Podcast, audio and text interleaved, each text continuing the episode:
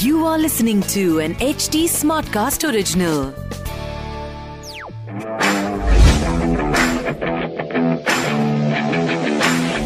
Alright, welcome to Cricbaazi मैं हूँ Rahul market मेरे साथ है शिखर वाशने और कल का मैच आपको हमारी आँखों से ही पता चल रहा होगा कि हमने पूरी रात लास्ट बॉल तक देखा और लड़ाई भी कैसी थी roll number one versus roll number two और ऐसा हुआ कि अब जो रोल नंबर टू था वो रोल नंबर वन बन गया है। ट्वेंटी पॉइंट्स के साथ दिल्ली पहुँच गया है शीर्ष पे।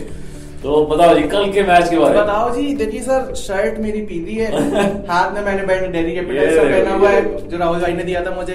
तो मैं तो दोनों टीमों को सपोर्ट कर ही रहा हूँ। बस कुर्सी मेरी रेड है। तो आरसीबी भी हो गई तीन टीमें हो चुकी है मेरी साइड से। पर खैर ऑन अ सीरियस नोट क्या इंटरेस्टिंग मैच हुआ है कल मतलब प्रॉपर उसमें पता चल रहा था कि number one versus number two की फाइट है। लो स्कोरिंग गेम था पर उसके बाद भी जिस तरीके से मतलब डिफेंड करने की कोशिश करी चेन्नई ने और जय दिल्ली ने जीता मतलब उनके क्या शिमला एटमायर और अक्षर पटेल जिनकी अभी तक बैटिंग कोई उतनी खास आई भी नहीं थी वो लोग वहाँ से मैच जिता के दे रहे बिल्कुल। काफ़ी अमेजिंग चेन्नई जैसी टीम को हराना वो भी फाइनल के ओवर में जब आपकी छह विकेट आउट हो चुकी हैं तो जो लास्ट के चार ओवर होते हैं ना मतलब आम बंदा भी हिल जाता है। और ये तो मतलब सोचिए ये ये बैट्समैन नहीं थे ये बॉलर थे हिटमायर बैट्समैन था और बाकी तो बेचारे बॉलर्स ही थे पर मुझे पता है क्या लगता है हाँ। कि ये जो मैच था ना ये बदला वो जो सेकंड लास्ट ओवर में कैच छोड़ा था हाँ। हिटमायर का और वो ने वो खुद कह रहा था हाँ। हिटमायर भी कि that guy who dropped me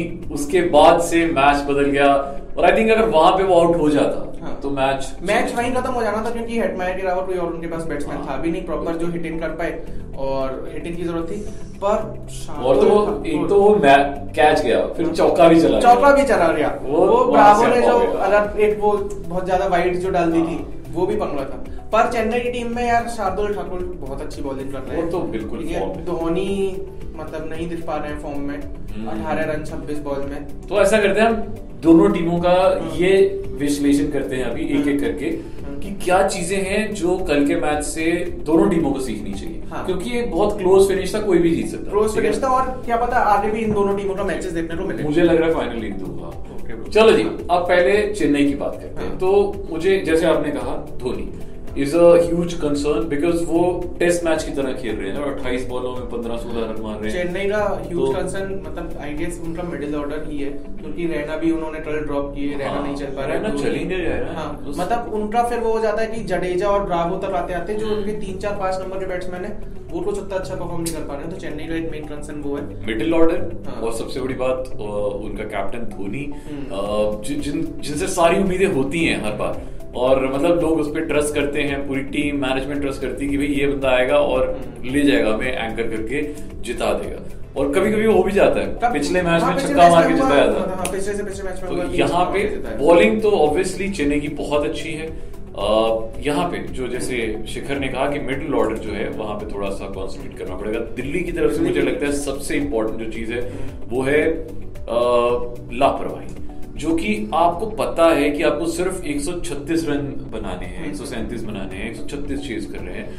आपको वैसी शॉटें खेलने का फ़ायदा ही क्या है? आ, आप सिंपल सिंपल सिंगल सिंगल लेके मैच जीत सकते हैं। आप आराम से जीत सकते हो यार। पृथ्वी शॉ हाँ। शिखर धवन ऋषभ पंत हाँ। अय्यर सब सब एक ही तरीके से आउट हुए हैं।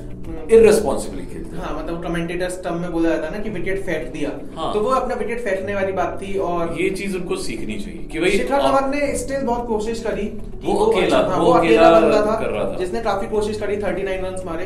पर बाकी उसका सपोर्ट उसे किसी से मिल नहीं पाया। फिर वो ये कि एंड में आपके मैच फंस गया।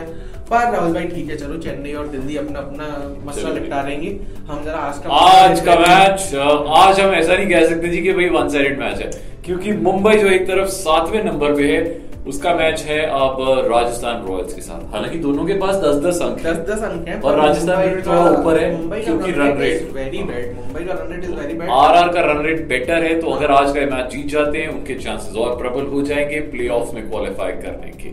तो आपको क्या लगता है आज के मैच के बारे में? आपकी क्या भविष्यवाणी?